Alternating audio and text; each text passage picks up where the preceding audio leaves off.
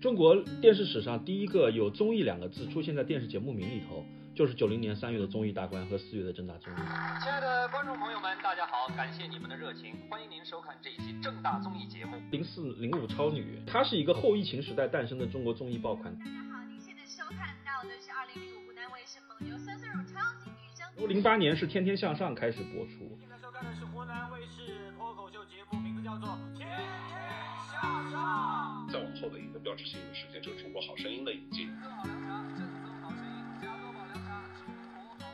不要怕，在一个灰暗的废土时代有人笑。我觉得越是在废土的时候，我们越需要笑声。综艺节目里边，你的功能性不能大过于你的表达。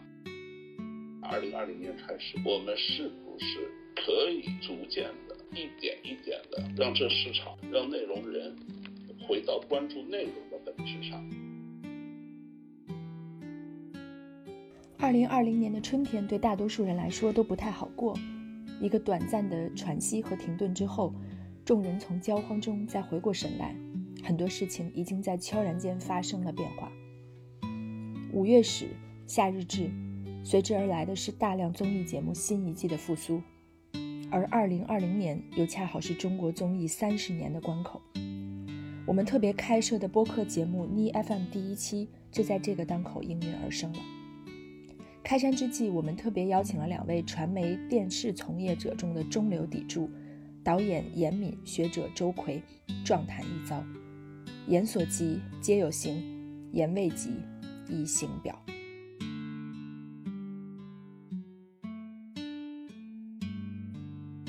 在二位的观察和体会里，二零二零年初这一场疫情对综艺节目和制作公司直接和间接的影响都有什么？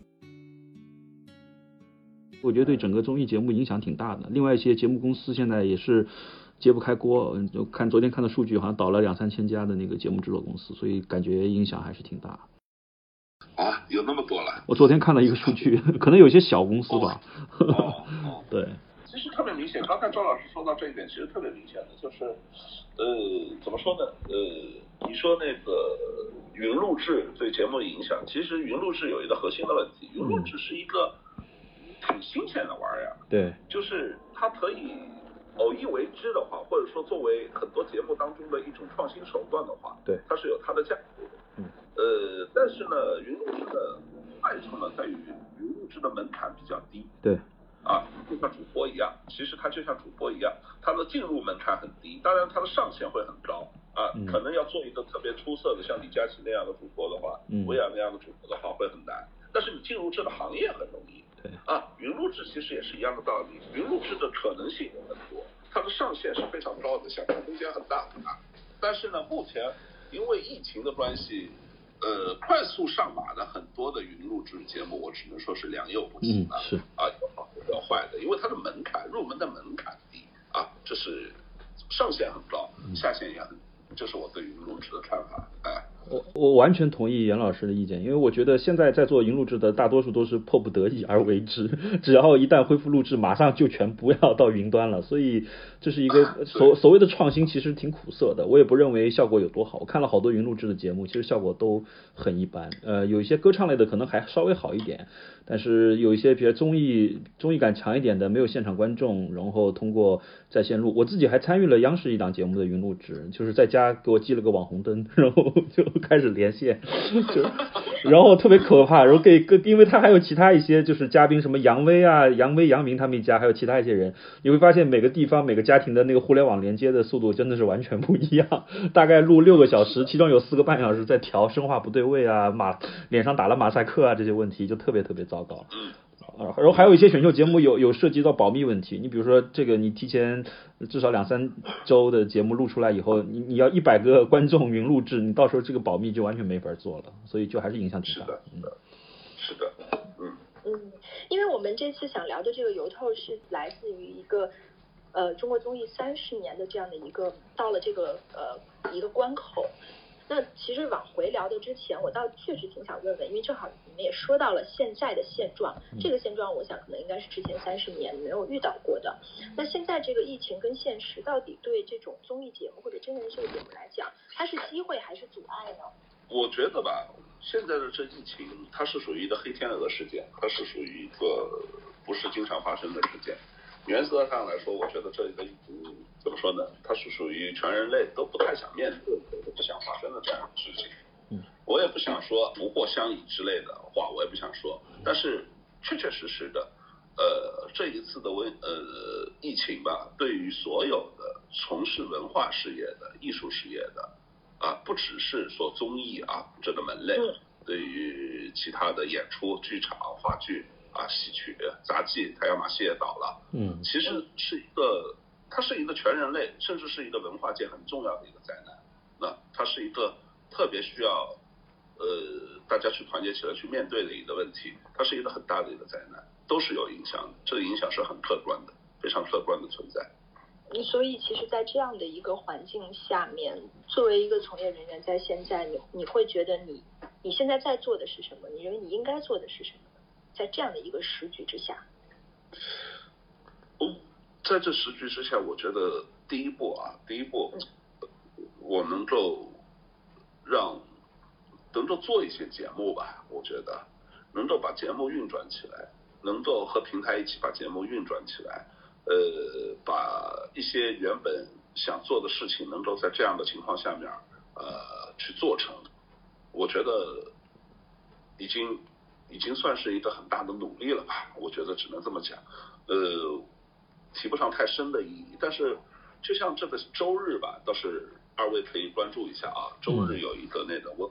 一个特别大的一个演唱会，因为前面讲到了一个云录制，之前那个一九八三年的演唱会啊，诞生了那个《维塔的沃尔》那首歌曲。对。那么那个时候，所有的明星因为是非洲的饥荒，那么大家可以聚在一起为非洲去唱歌。而现在呢，是全人类的最顶级的流量明星都在一起啊，艺术家都在一起，呃，通过云录制的方式啊，去为那个这一次的疫情吧，做一次呃慈善的集体的行动。那么我觉得这已经是就大家吧，作为艺术界的人士，作为一个艺术家，或者说作为一个传媒人，能够做的最努力的一件事情，就是利用自己的影响力去让大家。去为这次的疫情都去付出些什么东西，我觉得已经就很了不起了。而对于一个中国电视人来说，这方面的能力其实还是有限的。那我很实在讲啊，嗯。严严老师说的很有感同身受啊，一方面是疫情，感觉录制很不方便，但是一方面其实这段时间综艺节目特别缺。你发现晚上我那个不管是我电视台还是网络综艺端，就就好像进入了一个综艺节目的空窗期，好多成年的那个老节目都拿出来又重新播，所以真的是影响很大。但是我觉得我们的呃就是创新啊，可能还这次还没有能够迅速反应过来，就是怎么样除了云录制以外，真正做点什么。呃，另外一个就是综艺节目，它真的不仅仅是一个文化产品，呃，它其实还是提供了很多实体经济的助推力。所以经常，其实我想说的观念，很多人觉得说这个综艺节目、娱乐节目，经常有一些批评的声音哈，过度娱乐化等等等等，这些可能都存在。但是我想说的是，呃呃，电视产业它本质上是个经济行为，而且它不仅仅是提供了一个文化产品，它而且对周边经济的溢出带动效果是非常强大的啊。你像电影院没有了，可能整个 shopping mall 都没有了，是一样的意思。啊，我觉得这点所以特别重要。所以你刚才问的这段时间做什么，应该做什么？我觉得这段时间唯一应该做的事情就是应该帮助更多的民营企业，尤其是节目制作公司，能够能够能够撑下去，呃，能够能够活得更好。大家就是应该还是文化文化工作者，还是能做一些事情。我觉得中国很多其实文化工作也做很多很多事情，啊。对，好像我们一直以来确实是都会觉得综艺节目、呃真人秀节目、娱乐节目，它它它就是用来娱乐的，它是用来好像给大家的生活锦上添花的，或者是用来去填补一些可能我们的经济过剩或者物质已经得到了满足之后，它可以做一个消遣。所以这个真的是这样吗？二位怎么觉得？我觉得吧，娱乐节目这个其实燕妮我们之前也有交流过这个观点啊。我觉得还是这样综艺节目是一个入门最低的，就门槛最低的。有了短视频之后啊，短视频啊，快手也好，抖音也好，可能进一步取代了综艺，成为了门槛入门门槛最更低的欣赏门槛更低的啊消遣娱乐方式。所以说，我觉得无论是短视频也好，综艺也好，呃，甚至。商业化的电影和电视剧也好，我觉得一个共通的特点就是好看、有趣，这是一定的必然存在的一个先决条件。就做什么节目都必须能够提供给大家娱乐也好，放松也好，呃，那个欣赏也好，有趣也好，都能给大家带来快乐。这是一。至于在这个基础上面，那么还能为大家提供一些什么样的思考、意义、价值、个人的映射、情感的寄托，所有的这些东西是第二步啊，就是对于我们做电视或者说做内容的人来说，需要应该思考的一些东西，这是我们自己内心的责任，而不是用来喊的口号。我们做了，如果大家看懂了，那我很欣慰。我觉得我是这么一个态度。明白。其实这段时间这个争议挺大的，因为就是两种不同的看法，政策端，呃，就是在这种疫情或者是任何有灾难性事件的因素之下，每次都会有这样的这种争论。就是我们在这种情况之下，如果播了一档娱乐节目，那有些人支持，认为它很好，它是一种社会心理的解压阀。大家在家里待着本来就很压抑，心理压力很大，看看综艺节目有助于社会解压，这是一个好事儿，这是一种观点。那给的给娱乐节目在这样的危机啊，或者是这样的。风险社会时刻有一定的合法性，但另外同时在政策端和社会舆论上还有另外一种观点，觉得都这样了，你们还有有心思娱乐吗？就这样了，你们还要去搞这些什么娱乐的东西，合时宜吗？啊，就是难道不应该把娱乐节目全停掉，同仇敌忾去抗击疫情吗？那那这两种思潮会一直存在，而且不仅是这一次，以前每次都会这样的存在。这就是说，你娱乐节目的社会功能是什么？你是不是要让他呃去做一件他并不擅长的事情？我觉得，当然，你宣传健康传播的理念也好啊，抗击疫情的这些手段，我觉得都非常非常重要，而且在这个时候无比重要。但是，我觉得每一个电电视综艺类别的产品，它有首要功能。自行车就是用来往前走路的，它不是做成拐棍儿的，不是做成担架的，这是一个最基本的道理。所以，我们，我我们非要让自行车承担担架的功能，那就是卖拐了。所以，我觉得这是一个最大的问题。所以我一直是秉持这样的观念，包括我们在在看节目的时候啊，包括在在政策端有的时候开会的时候，我们一直在说说这个时候，你不要怕，在一个灰暗的废土时代有人笑。我觉得越是在废土的时候，我们越需要笑声。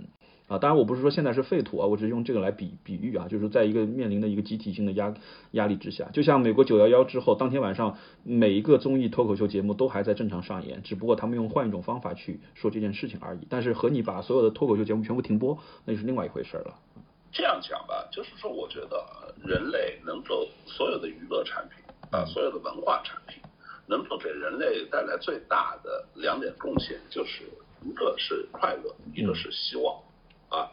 呃，就好，就去年有部电影啊，就是当然那个也是刘慈欣写的一句话，嗯，就是希望啊，是我们这个时代比金子还宝贵的东西。我觉得希望也好啊，轻松的乐观主义的精神也好，都是人类能够继续去生存啊，去度过困难啊，这是全人类的对一种武器啊，可以去帮助人类去武装人类的思想的一种最有力的武器，这是大过于任何口号。和形式的东西，它是一种能够武装全人类的一种武器，就是乐观和希望。越是面对灾难，其实只要有相应的政策扶持的话，其实对于这个国家的文化产业的发展，越是一个好的机会，因为。对于社会上的其他的歌舞厅也好，其他的娱乐场合也好，游乐场也好，喝酒也好，跳舞也好，很多的集聚性的场合都受到了很大限制的情况下面，在现在一个网络时代繁盛的情况下面，在现在这样一个时候啊，对于网络上的文化产品的充分的扶持，我觉得这是一个非常好的机会，是能够帮助我们产出更好的文化产品的一个机会。关键看我们能够得到什么样的政策和扶持，我觉得这一点是很重要。就刚才周老师说，也在广电的领导前面也说了很多的呃这样的一些必须性和好话，我觉得个人是觉得非常感谢。真的，我需要这样的有识之士来为我们的内容人去创造一些空间，因为这样子才是我们这样的时刻才是我们去产出好内容的时刻，对，是一个好东西。是，嗯。